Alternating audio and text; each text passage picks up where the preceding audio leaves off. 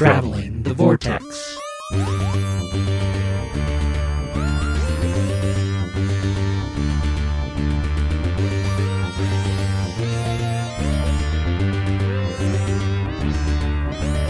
We've joined the Doctor as he travels the vortex and arrive at episode number four hundred nineteen, where we're seeing double. I'm Keith. I'm Sean. I'm Glenn. How are you guys? I'm better than you guys. You guys both are dealing with colds. I'm now at the remnants stage, I believe. Occasional uh, congestion and my voice sounding like Barry White in the morning. I am know, but only in the morning. By the time I get to the evening, I'm fine. I am refusing to refer to it as a cold. I'm not going to dignify it with that level of viral infection. So it's just Is it an the inco- plague then? It's it's just an inconvenience at this point. Ah, uh, did you guys do anything fun this week? Fought a cold. And rewatched Bohemian Rhapsody. Did you stay home, Keith? No, I I went to work. I wasn't that bad. I never had a fever. You really did push through it. Yeah. Well, it it, it hit me bad f- like Thursday night, and then f- by Friday I was just congested and my I sounded horrible. But like the runny nose was mostly mostly Thursday evening, so I was able to deal with that off work hours for the most part. What about you guys? You guys do anything fun? We finally got around to watching uh, Ralph Breaks the Internet. Oh, I still need to see that. How is it? Yeah, we enjoyed it a lot. Holly was a little reluctant. We had talked about a few things to watch this weekend. We talked about going to Mary Poppins Returns. We talked about watching Bohemian Rhapsody. I had already purchased Wreck-It Ralph two, so I won. She was a little hesitant. She wasn't sure. She she liked the first one, but not. She's not enamored by it. But uh, we got done with this one, and she said, "Oh, I liked that really well, much better than the first one." So she is at oh, least wow. one person that I've heard that liked it better than the first one. I I liked it almost as much. I think it's got a lot of terrific um, moments in it. The Disney connections are are hilarious. I mean, all the properties. The Uh, Star Wars connection, the uh, Disney princesses, the all of that, and then of course there's all the video game references in there again. So it was it was really quite enjoyable. We liked it. I look forward to seeing that one. Mel and I snuck out today and went and saw Alita: Battle Angel. How is that? You know, I thought it was pretty phenomenal. It's um, it's got some you know big dumb action movie problems, but it, it it's. I'm still kind of digesting it, but pretty much think of every sci-fi actioneer you've seen in the last twenty years. It's a piece of that. Hmm. I mean, it's it's got a little Fifth Element. It's got a little uh, Speed Racer. It's got a little uh, Robo or uh, Transformers. It's got a little. I mean, they're all in there, and it's it's it's really cool. It was a lot of fun. It's almost too epic. I think there might be too much going on, but. Oh, we enjoyed it. Hmm. Of course you did. It was written by James Cameron. And directed by Robert Rodriguez. So, you know, yeah. Two ends. That's not one that I really had much interest in, but now I might have to revisit that. Well, and apparently uh, everybody who's... It's based on a manga, on a Japanese manga comic book. And uh, everybody who has read this has come out and said this is absolutely one of the most faithful adaptations of a comic book property ever. Huh. And it's like, oh, okay, cool. I've never read it, so I, I wouldn't know. Right. It's mm. um, it's it's got shades of um, Ghost in the Shell. It's it's very similar to um, Cameron's Dark Angel T V series. If you ever watched that, it's got a lot of influences of that in it. I think it's got some Firefly in it. I mean, it's it's just yeah, it's it's all in there. Wow. I have absolutely no desire to see it. I might pick it up in the library. All right. Well, should we move on to feedback? No, we can't. Let's do news first. I thought you were just changing the order on me out of nowhere, not, but that's all right. I'm not the one who's sick either. Well, there's not a lot of news this week other than... Maybe that's uh, why. Maybe that's yeah. why I tried to move on. There's nothing going on. There's just one little bit that if you're a V R fan, uh, you're going to be excited about. There's going to be a virtual reality animated short called The Runaway coming soon. So Jodie Whittaker will reprise her role in an animated form in an interactive story, which will run about twelve minutes long and will be available on selected V R headsets. No official release date yet, but it just says the coming months. And it will also feature music from Sagan Akinola. So there's no real details about the story other than it's going to be a cool animated V R experience. I have to wonder if it's uh, available on certain V R headsets. So if that means you have to have something like Oculus Rift. Is it Rift? Oculus Rift? Or Oculus, whatever it is. Uh, or the other big one, which the name escapes me now. I wonder if you have to have one of those specific ones. Yeah, I'm not sure. It doesn't really go into details about it other than it's it's a team of B B C V R Hub has been put working on it and putting it together. So huh. And they've done some other other V R projects. So well, maybe a few years before we review that one. Yeah, I definitely don't have V R goggles and don't anticipate getting one anytime soon. So somebody else will have to, you know, hop on that bandwagon. All right, Sean, it's up to you to buy V R. Uh, I I just paid for pinball.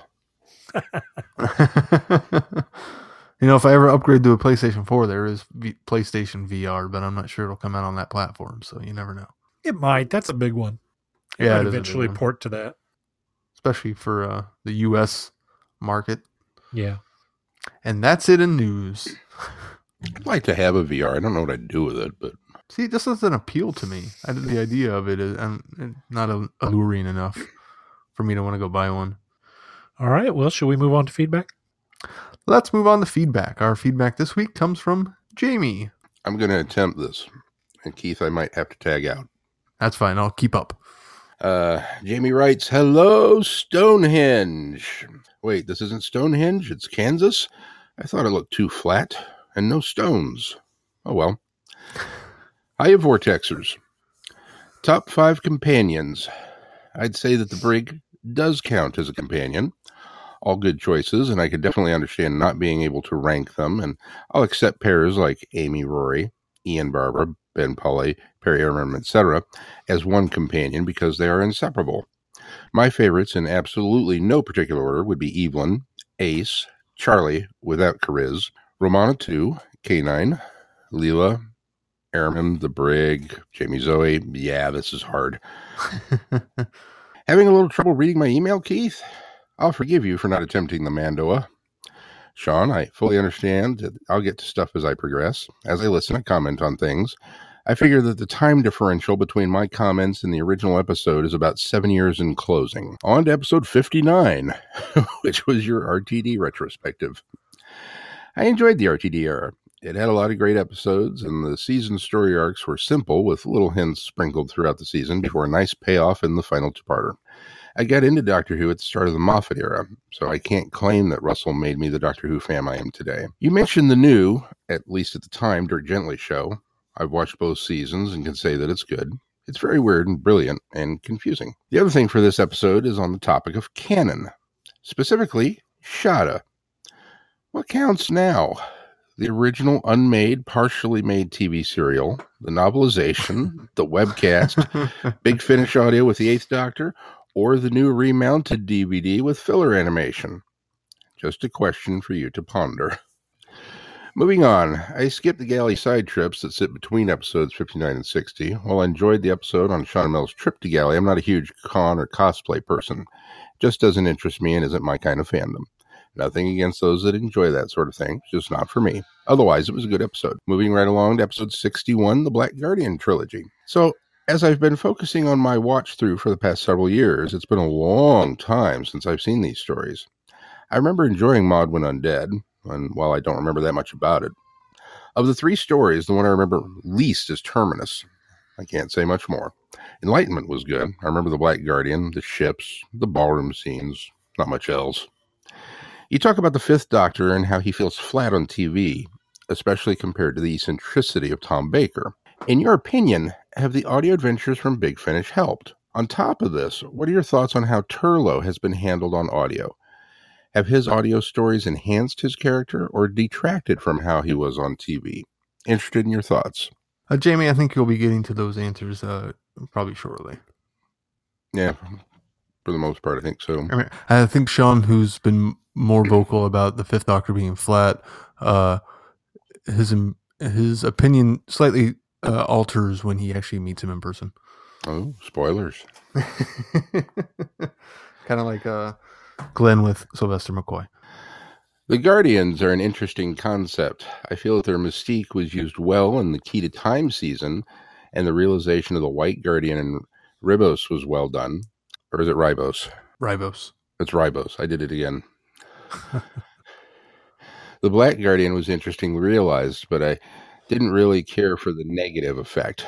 I actually kind of liked the design in the Black Guardian trilogy more so. Watching TARDIS Sauce, episode one, the one without Keith, and your discussion of the most recent season. So far, I find myself agreeing with you. It's nice to hear that even Sean, the biggest Moffat fanboy I've encountered, thought it was time for him to go. Later in the video, Sean talks about the it's ours mentality, starting with Star Wars and the special editions. I'd agree with that. I'd also say that with the advent of the internet and its anonymity, as well as the rise of social media, we've got the increased volume of dissenters. Now it seems like everyone has the ability to shout their opinions from the mountaintops and the political climate of the United States, and I'm not blaming one side or the other on this, has bred a culture where it seems that once an individual states an opinion, it becomes fact, and how dare anyone disagree with that fact, despite it really only being one opinion over another. Politics have always been a part of Doctor Who. But for Americans especially, unless you really know your British political history, most of the digs are obviously ignored. There's occasionally a story where the politics are blatant, say like The Sunmakers or Power of Kroll or Colony in Space, or elements that are political like the government bureaucrats in the Pertwee era.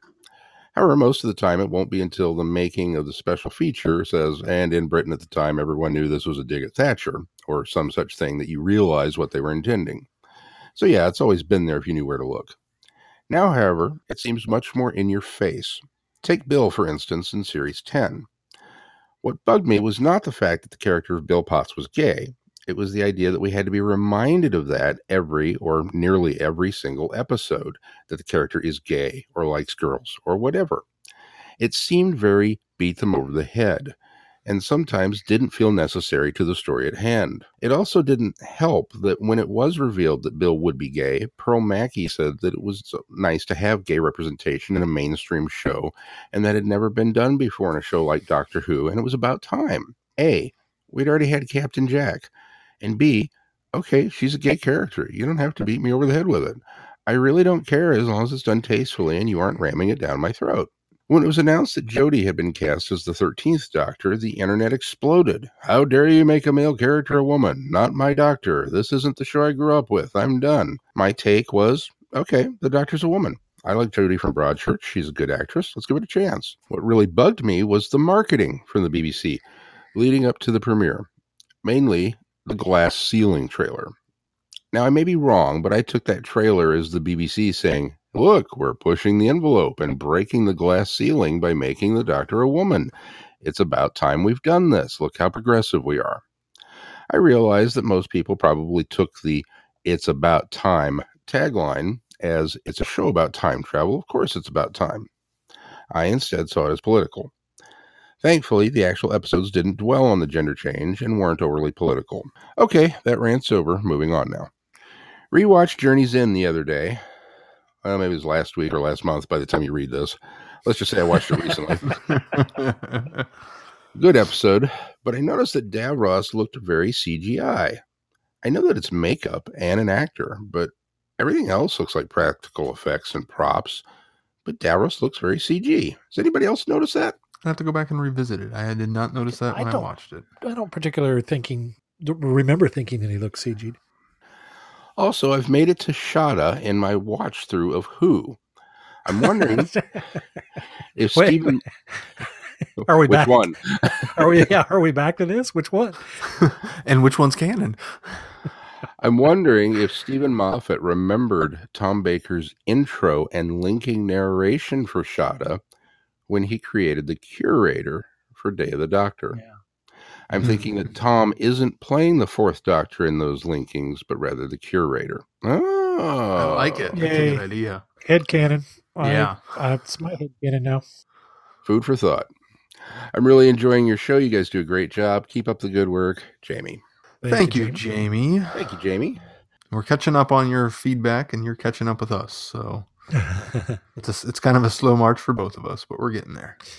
And and I do want to address something about uh, talking about the the uh, the political correctness of the show. And I think that uh, you have some fine points. I don't think we all entirely agree with them, but we do like to hear opinions about those kind of things. And so uh, we we feel it's important that your voice be heard, because I think everybody should have a chance to express their, their feelings. And, and like I say, I think you have some, I think you have some good, thoughtful points there. And I commend you for those. Not that we necessarily agree, but I think you had some great points. Yeah, and I think the like the tagline specifically was chosen so it could be either it's a show about time travel, so it's about time, or it's about time as a political statement on the casting of a woman in the role. So I think they chose that on purpose to be dual, uh, dual purpose, which I kind of like the fact that you could look at it either way.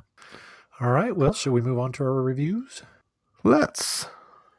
First up, A Town Called Fortune. Wanted, dead or alive, for the murder of William Donovan. Problems beset the doctor and Evelyn Smythe as they travel by train to the west, Wild West town of Fortune. A young woman is investigating the murder of her father nine years earlier, and a wanted poster indicates the doctor is the killer. With the TARDIS lost to them and the law on their tail, can the travelers unravel the mystery, or, or will Rachel Ann Donovan take her revenge first? This one gets a bump bump. Oh, only a two bump bumps. Yeah, because it started off. It started off, and it was bump bump, and then it didn't really end. It just kind of stopped. You mean the story? Yeah. Well, it resolved. Kind of. Eh, kind of. I tell you, I, I'll, I'll go ahead and go first. I was really excited by this one. I didn't know anything about it, but it's a Western. It's like, ooh, okay, cool. It's Evelyn. It's the Sixth Doctor. We're on a train. Fantastic. I'm eating it up. Setting, uh, atmosphere. Oh, it's it's it's a little bit of uh, you know, Murder on the Orient Express almost, but the murder hasn't happened yet. But the Doctor, there's a time travel element here that he's wanted for murder in a town he's never been to. All right. Oh, and then now we're jumping off the train. Why didn't you just go back to the TARDIS? Okay, that's all right. We'll, we'll just we'll, we'll catch up to her at the end of the line. All right. Oh, there's a mine. Oh, it's Indiana Jones and there's slaves. Oh, this is terrible. We're going to stop them. Oh, we got captured and we got carted off to the sheriff, who's not evil, but he's a little off. And then he lets have Evelyn go to the saloon. Okay. Um. I, well, I guess he's not evil, so okay. And then there's a bar fight. Righteous. Because of course there is. It's a West, yeah, Wild I mean, West story. It, it, it, it's, there are certain checkboxes you have to have, you know. Yes. And then we get caught up with this daughter who's looking for the, her father's murder from nine years earlier.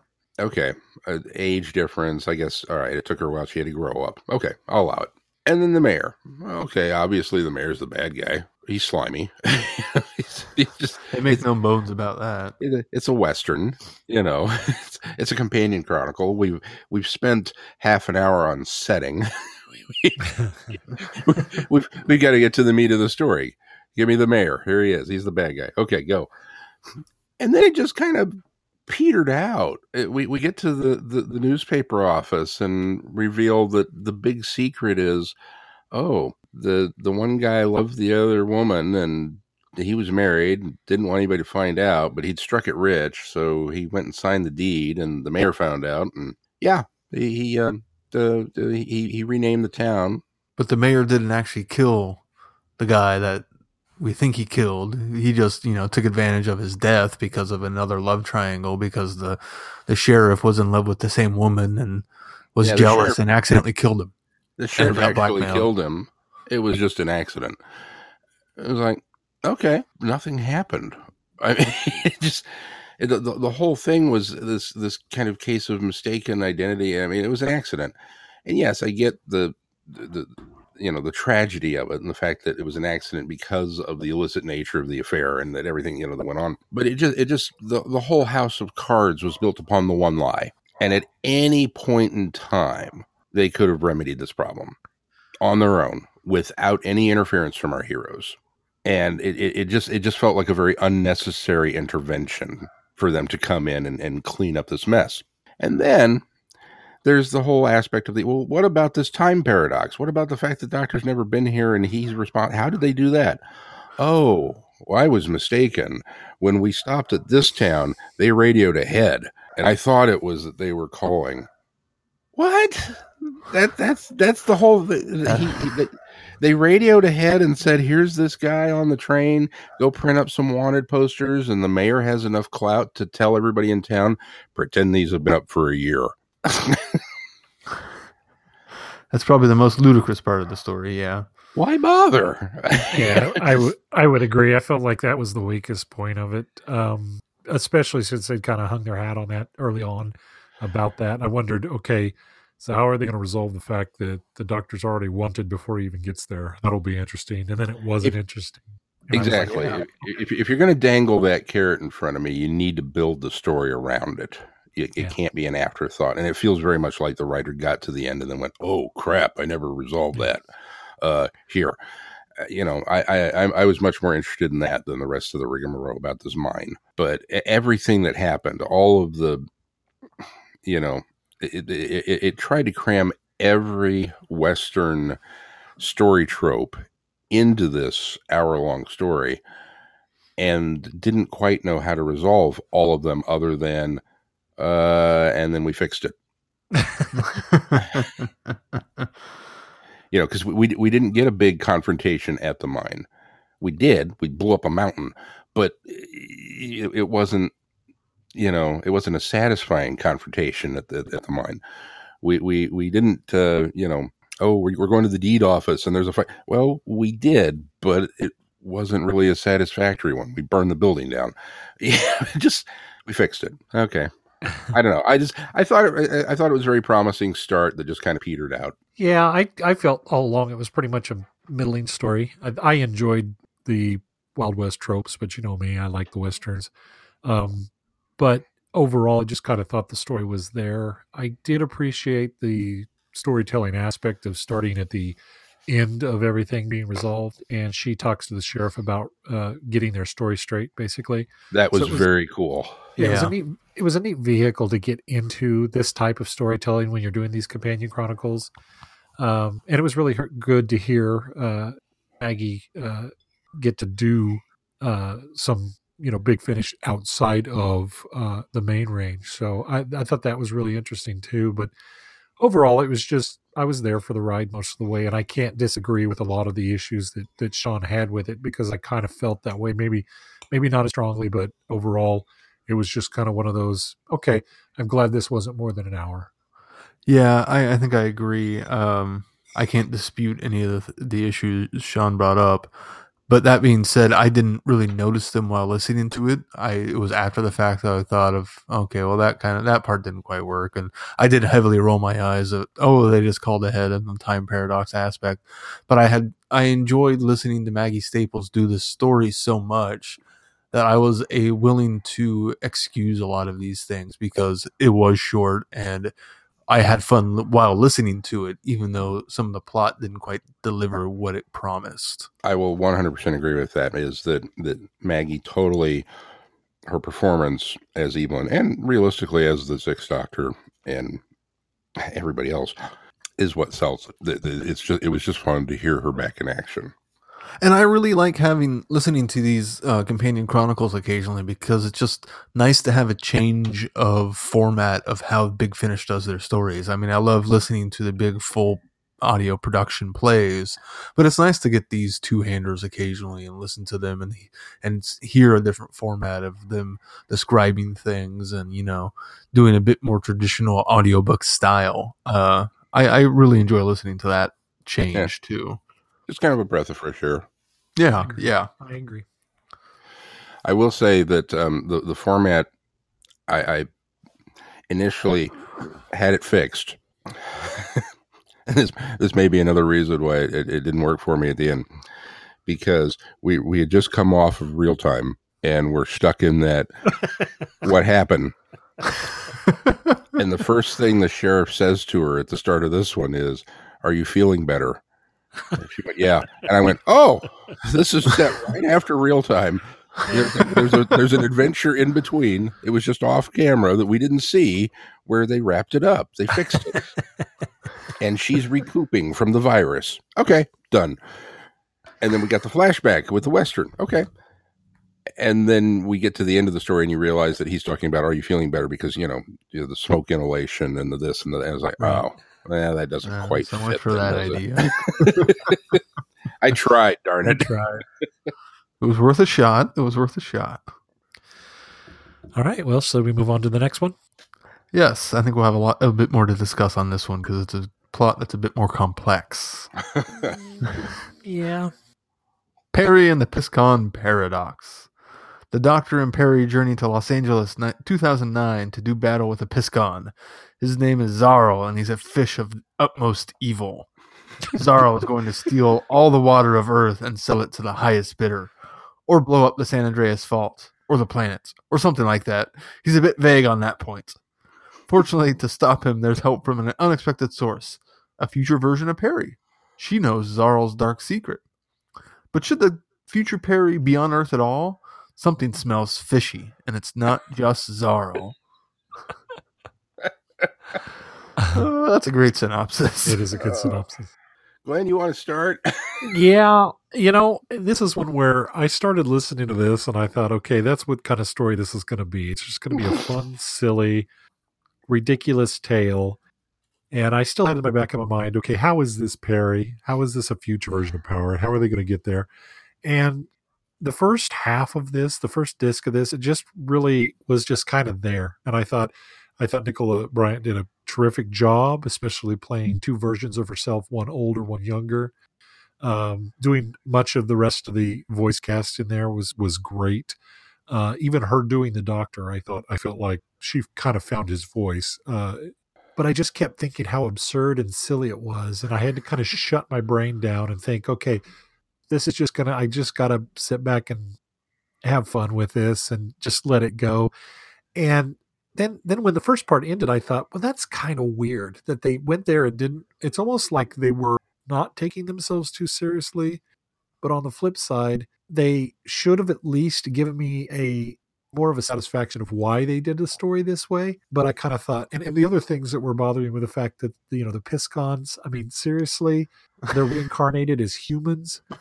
I mean, come on. And people are getting plastic surgery because they want to be more like fish. This is ridiculous.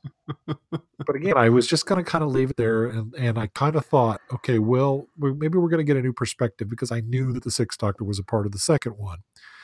And so then when we get into the second one and I realize what they've done, suddenly the first part is brilliant because when we go down this road of discovering who Perry really is, the fact that she's not some secret agent in the, in, in her future self, it's she's putting on an act. Is as as Nev Fountain, who's writing this, unfolds the second half of this story, the first half of the story is so much better because yeah. Not only does he do it in such a way that a lot of times when you do these double rights where you've got two versions, uh, two perspectives of the same thing, a lot of times you'll double up and you'll see or hear the same scenes over again.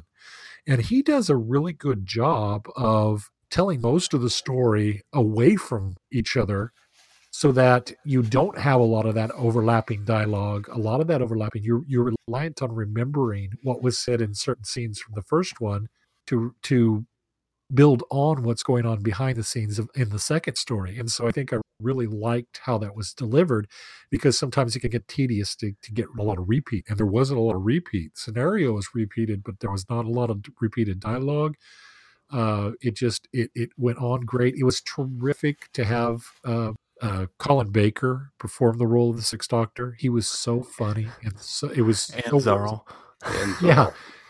And the other thing that I, I, it made me long for, I wish, and I'm sure it was circumstantial, but I think that uh, it made me long to have had Peter Davison do the Doctor in the first story, because mm-hmm. I think that would have been the icing on the cake, making this entirely better. But as it is, I think it still worked really well. Um, and then just, oh, the, the end of this just went miles and above where anything of this nature could go, because it suddenly grabbed the Perry paradox of all time and ran with it and explained why we have in Doctor Who a version of Perry that dies. We've got a Perry version that goes off and becomes queen with Ykranos. And, you know, and then drops peppering in the idea that there are other Perrys out there as well. I thought that was a great idea to be able to take Perry's character in the future and do something similar where you've got other incarnations, but also it really kind of, for me, I've always been bothered by the fact that she's kind of, the Perry that I understand got uh, the the finale was Perry. I've always accepted Perry went off and, and married Eucranus and, and became queen of the planet, especially since there's a terrific comic out there that Colin Baker wrote. Um, and so I've, I've always liked that idea, but I've always thought that's kind of odd that she would go that route. And it really, I kind of felt like it's almost, it was that, that life was forced on her. And so to have this version of Perry justify that with the whole kids thing, did she, did she go on to have a family? Did she go on to have kids? I just, I got, I get chills talking about it now, recounting it. And I got chills from that because I thought, yeah, ultimately they made that what Perry really wanted in life. And this Perry, this young version of Perry that we get here, that does experience all those things and does go that direction, it really is a fitting ending retroactively. And so I really, really appreciated that. Yeah, I, I agree. I, I thought the the first part was a fun little romp that was kind of odd and strange and a bit ridiculous. And then it justifies it all in the second half. And you have a lot of fun. And it's it's very humorous. It's very almost a parody of a Doctor Who story. And then you get this weight dropped on you as the two Perrys say goodbye from the older Perry's perspective.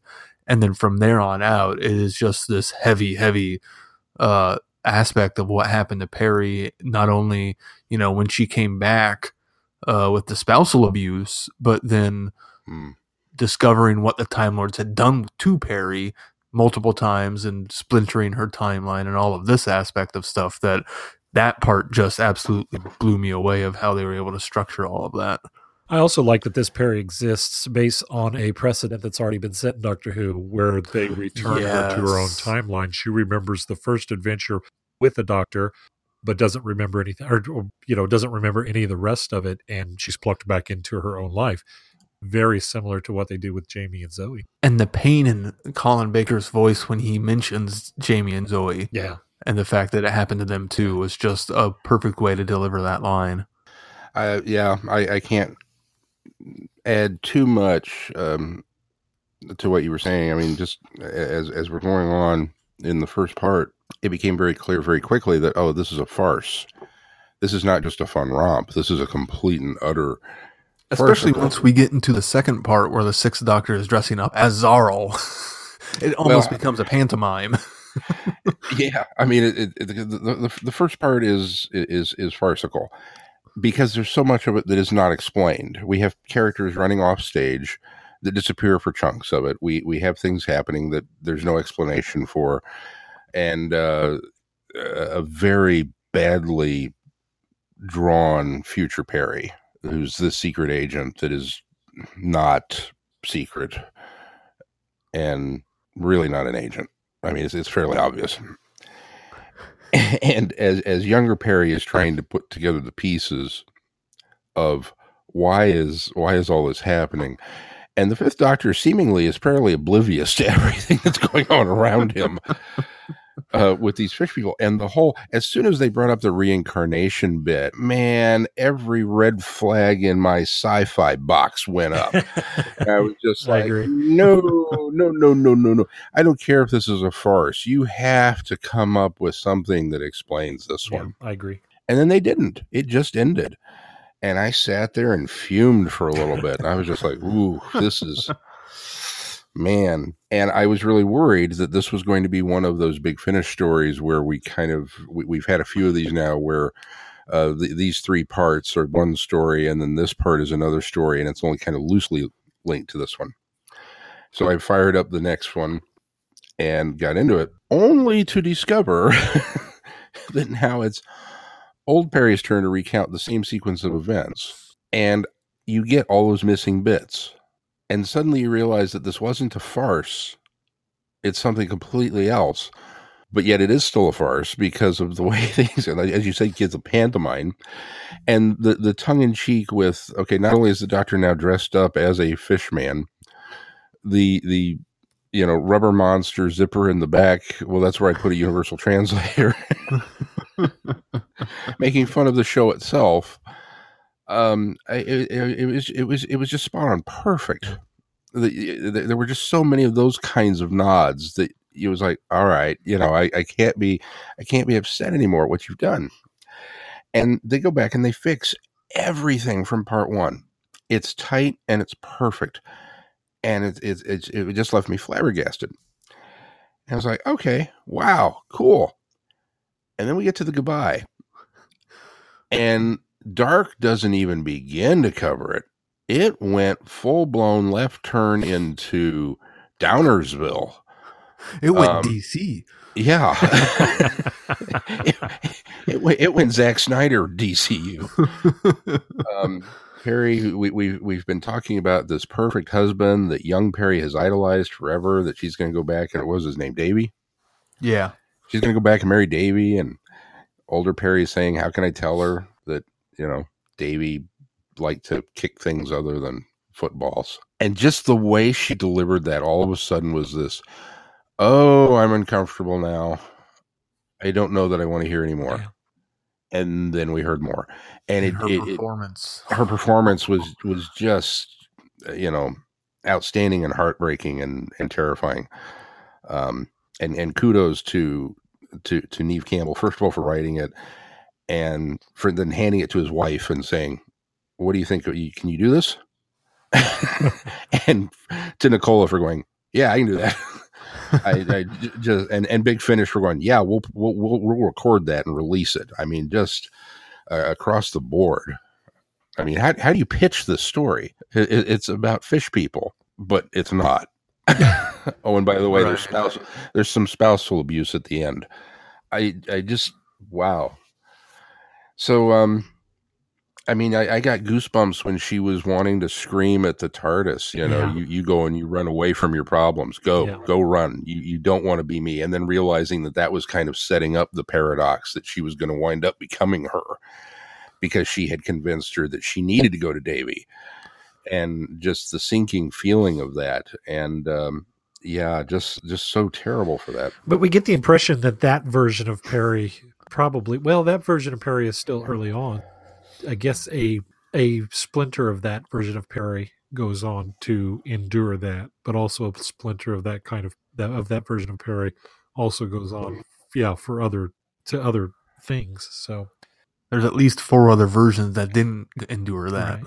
Right. Um, I think one of the, the the the nice touches is as the first story's ending and you he, Perry's going into the TARDIS, you hear The the older version of Perry yelling at the TARDIS, but you can't make out what she's yelling.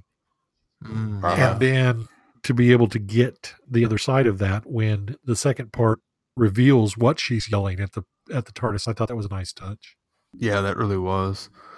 And this story kind of like flip flop. I'm kind of if you can execute the telling two stories from a different perspective at the same time, well. I'm just all in it, even with the ridiculous fish people and everything, the way, it, the fact that they can tell the story so tightly, it, it just works perfectly. Well, and the, the, the farcical nature of storytelling like this works best in Companion Chronicles, because I think it also goes to one of my defenses for uh, Love and Monsters is the fact that when you're getting the perspective of a storyteller, you're not getting a, a third-person perspective as we do for many of these stories. When you're getting a first-person perspective of a story, you can't always trust that there isn't some embellishments or some commentary or some editorializing of that story. And so when it's coming from a person telling a story, then it's okay to get, you can get away with those kind of things because it it's their perspective that, or maybe a twist or a spin they're putting on the tale. You can't trust the yeah, narrator. Right, right. Good stuff. I, I would definitely risk. I'd love, I'd love to go back. I don't think I'd do it real soon, but I'd love to go back and listen to both of these again. Now having the foreknowledge of what's coming in the second part, just to kind of pick up on the little nuances that uh, maybe kind of escaped me that I didn't remember when I got to the second part and went, oh, okay, this is why this is this way. So Yeah, I'd want it to not be too far in the future, so I would make sure I remember all those things. Oh, I'll tell you, one of the best things, though, is uh, talking about the show poking fun of itself, at itself. The fact that the Sixth Doctor going and yelling at Zarl on the uh, pier and inadvertently killing him. I mean, he didn't do it on purpose. Zarl freaked out and fell and died. I thought that is so so much poking fun at the The fact that that situation even happened a few times where the Doctor would, like, you know, dive out of the way and then the villain would drop into the crusher, you know. And of course, he didn't make yeah. he didn't make any sort of coarse statements afterwards, but or puns. But uh, it, it it really kind of harkened back to that fact that there were a couple of times that Colin Baker's Doctor was inadvertently responsible for somebody's demise. Well, it, it, it was um, Vengeance, isn't it? When the the, the The the two guys are there, and he startles one of them, and they fall into the vat of acid. Yep, there's that one, and then there's another. Isn't there another one where he moves out of the way, and uh, in I think it, is it time, what's the one with H G. Wells? Is that Time Lash? Yeah, yeah. There's one in there where I think he's avoiding being pushed into the uh, transporter, and the guy goes on through and falls, plummets to his death. So at least I'm vaguely remembering. Oh yeah, that's that. true. Yeah, I, I remember that too. But yes, yeah, specifically very, very... Vengeance on Davros, where the guy falls in, into the acid. Yeah, very, uh, very Sixth Doctor-y. And the commentary that, that runs throughout it, Perry's, you know, I always think I'm going to, you know, I always leave the TARDIS wearing heels. I'm always optimistic about it. Thinking, they're my optimistic shoes. You know. Well, and, and the the comments that... Uh, older Perry makes about her younger self, about, you know, the, the top that she's wearing and the, the very eighties clothes that she has. That's that, so much fun. She goes yeah. running down the stairs, jiggling everywhere. Yeah. there, yeah, there, there was just so many good uh, moments in this that it, it just compiled together. Now, did I miss something? The Time Lord who appears at the end in the in the. shorts and trying to fit in with the time. Is this somebody that we should be familiar with? I, I wondered I, the same thing, Sean, but I'm not sure. I don't think so. Have I screwed something up and did something out of order? I sort of wondered if maybe Nev was borrowing from that scene in, um, is it uh, the second Anton story with Pertwee where the Time Lord comes and he's got this bowler hat and he's floating out above the Uh, tower thing that the Doctor's in, and he kind of floats over to it. And you, do you remember that scene? What was the? Uh, that's a uh, that's yeah. uh, third Doctor. That's uh, the first one with the Master. Isn't that what I said? Yeah. Third Doctor. Oh, I thought. Yeah. You did. I thought. I thought you said. Uh, per- oh, Pertwee. You said Pertwee. Yeah, yeah, yeah. You did. Uh, Terror, Terror, Terror yeah. of the Autons. Yeah, I I wondered if maybe he was kind of invoking that same kind of scenario with this guy. Entirely possible. Cool. I'll have to do some. No, I'll have to do some research on this guy and find out uh, if there's more to him or not. Yeah, I'm trying to look through the wiki, and there's not really. It just calls him the Time Lord, and you know, there's no real specification on the character other than that. So, so it's not like uh, not like Vansel. No, I don't think there was a name drop. I don't think we're we're supposed to recognize who it was. It was just, you know, some. buddy down the line it's, that it's, has taken over. It's the guy that has to unfortunately come deliver the news of the Time Lord's messing up. Right. Whose turn is it this time? Yeah. I, I drew the short straw. Anything else about these uh, stories that we want to touch on before we move ahead? Just good. Good stuff. Especially this one. Good stuff. All right, Sean, well, what do we got coming up on the schedule? Well, some alternate Who next week. Uh, we're going to return to the world of Torchwood. Uh, Titan Comics, Torchwood Volume two, along with some more Big Finish in Torchwood Fall to Earth, which is a Yonto Jones story for everybody that loves Yonto. Uh, then we will uh, be following that. And for those, that. Yes, and for those who don't. Some of us don't have a choice. It's still a Yonto story, no matter who, still a Yonto if you story. Like him or not. I think you'll like this one, Glenn. Okay. Uh, and then uh, following that, we'll be dipping uh, into uh, what is it the uh, the Seventh Doctor uh, Big Finish with uh, mainline number one forty-five, No. Or excuse me, one fifteen. Call. Which is called forty-five. Uh, wow, there's a lot of numbers in that sentence. I love you're reading it. Our thoughts on Big Finish, one fifteen, forty-five for T T V, four twenty-one. So, certain things you type and you don't read them after you, you just you just kind of giggle. Wow, might want to edit that. Uh, and then uh, the following week, Doctor Who and the Cricket, Cricket Men, Men yes. by yes. Douglas Adams and James Goss. Okay. So that's uh, that's what's on the horizon. If you're following along at home and want to do some homework and uh, keep abreast of our reviews, cool. Of course, uh, we like to hear from you guys. Uh, Keith, how can people contact us? Well, if you're on our website, either listening to this or uh, you know looking at the schedule, you can just click the Send Feedback tab across the top, and you can fill out that form and send it directly to us that way, or you can send it to feedback at traveling the vortex dot com, or you can also reach out to us on any form of social media. Sean, if people want to help support this podcast, what do they need to do? Well, while they're while they're there on our website, checking out that schedule, they can go and click on the Become a Patron button uh, right at the top right-hand corner of the page, and uh, that'll allow them to support Traveling the Vortex on Patreon. Take them to that site, and they can uh, donate fundage, or they can uh, go to the Patreon site itself, if you're familiar with uh, how that works. It's a great place for donating to artists and uh, paying them for what they do. And, of course, if you are listening to us, you know how to get Uh, this podcast, but you might tell your friends how to get us. You can listen to us on Apple Podcast, also on Google Play Podcast. We're also available on Stitcher. You can listen to us on TuneIn, and we're also available Player F M at this po- F M at this point. Uh, anything else we need to uh, touch on before we close this one? I don't think so. Terrific. I don't believe so. If that's going to do it for this time, until next time, I'm Glenn. I'm Sean. I'm Keith. Cheers. Good night, everybody. Be seeing ya. Thanks for listening. You have been listening to Traveling the Vortex. Doctor Who and all of its associated programs are owned and trademarked by the B B C. No infringement is intended or implied.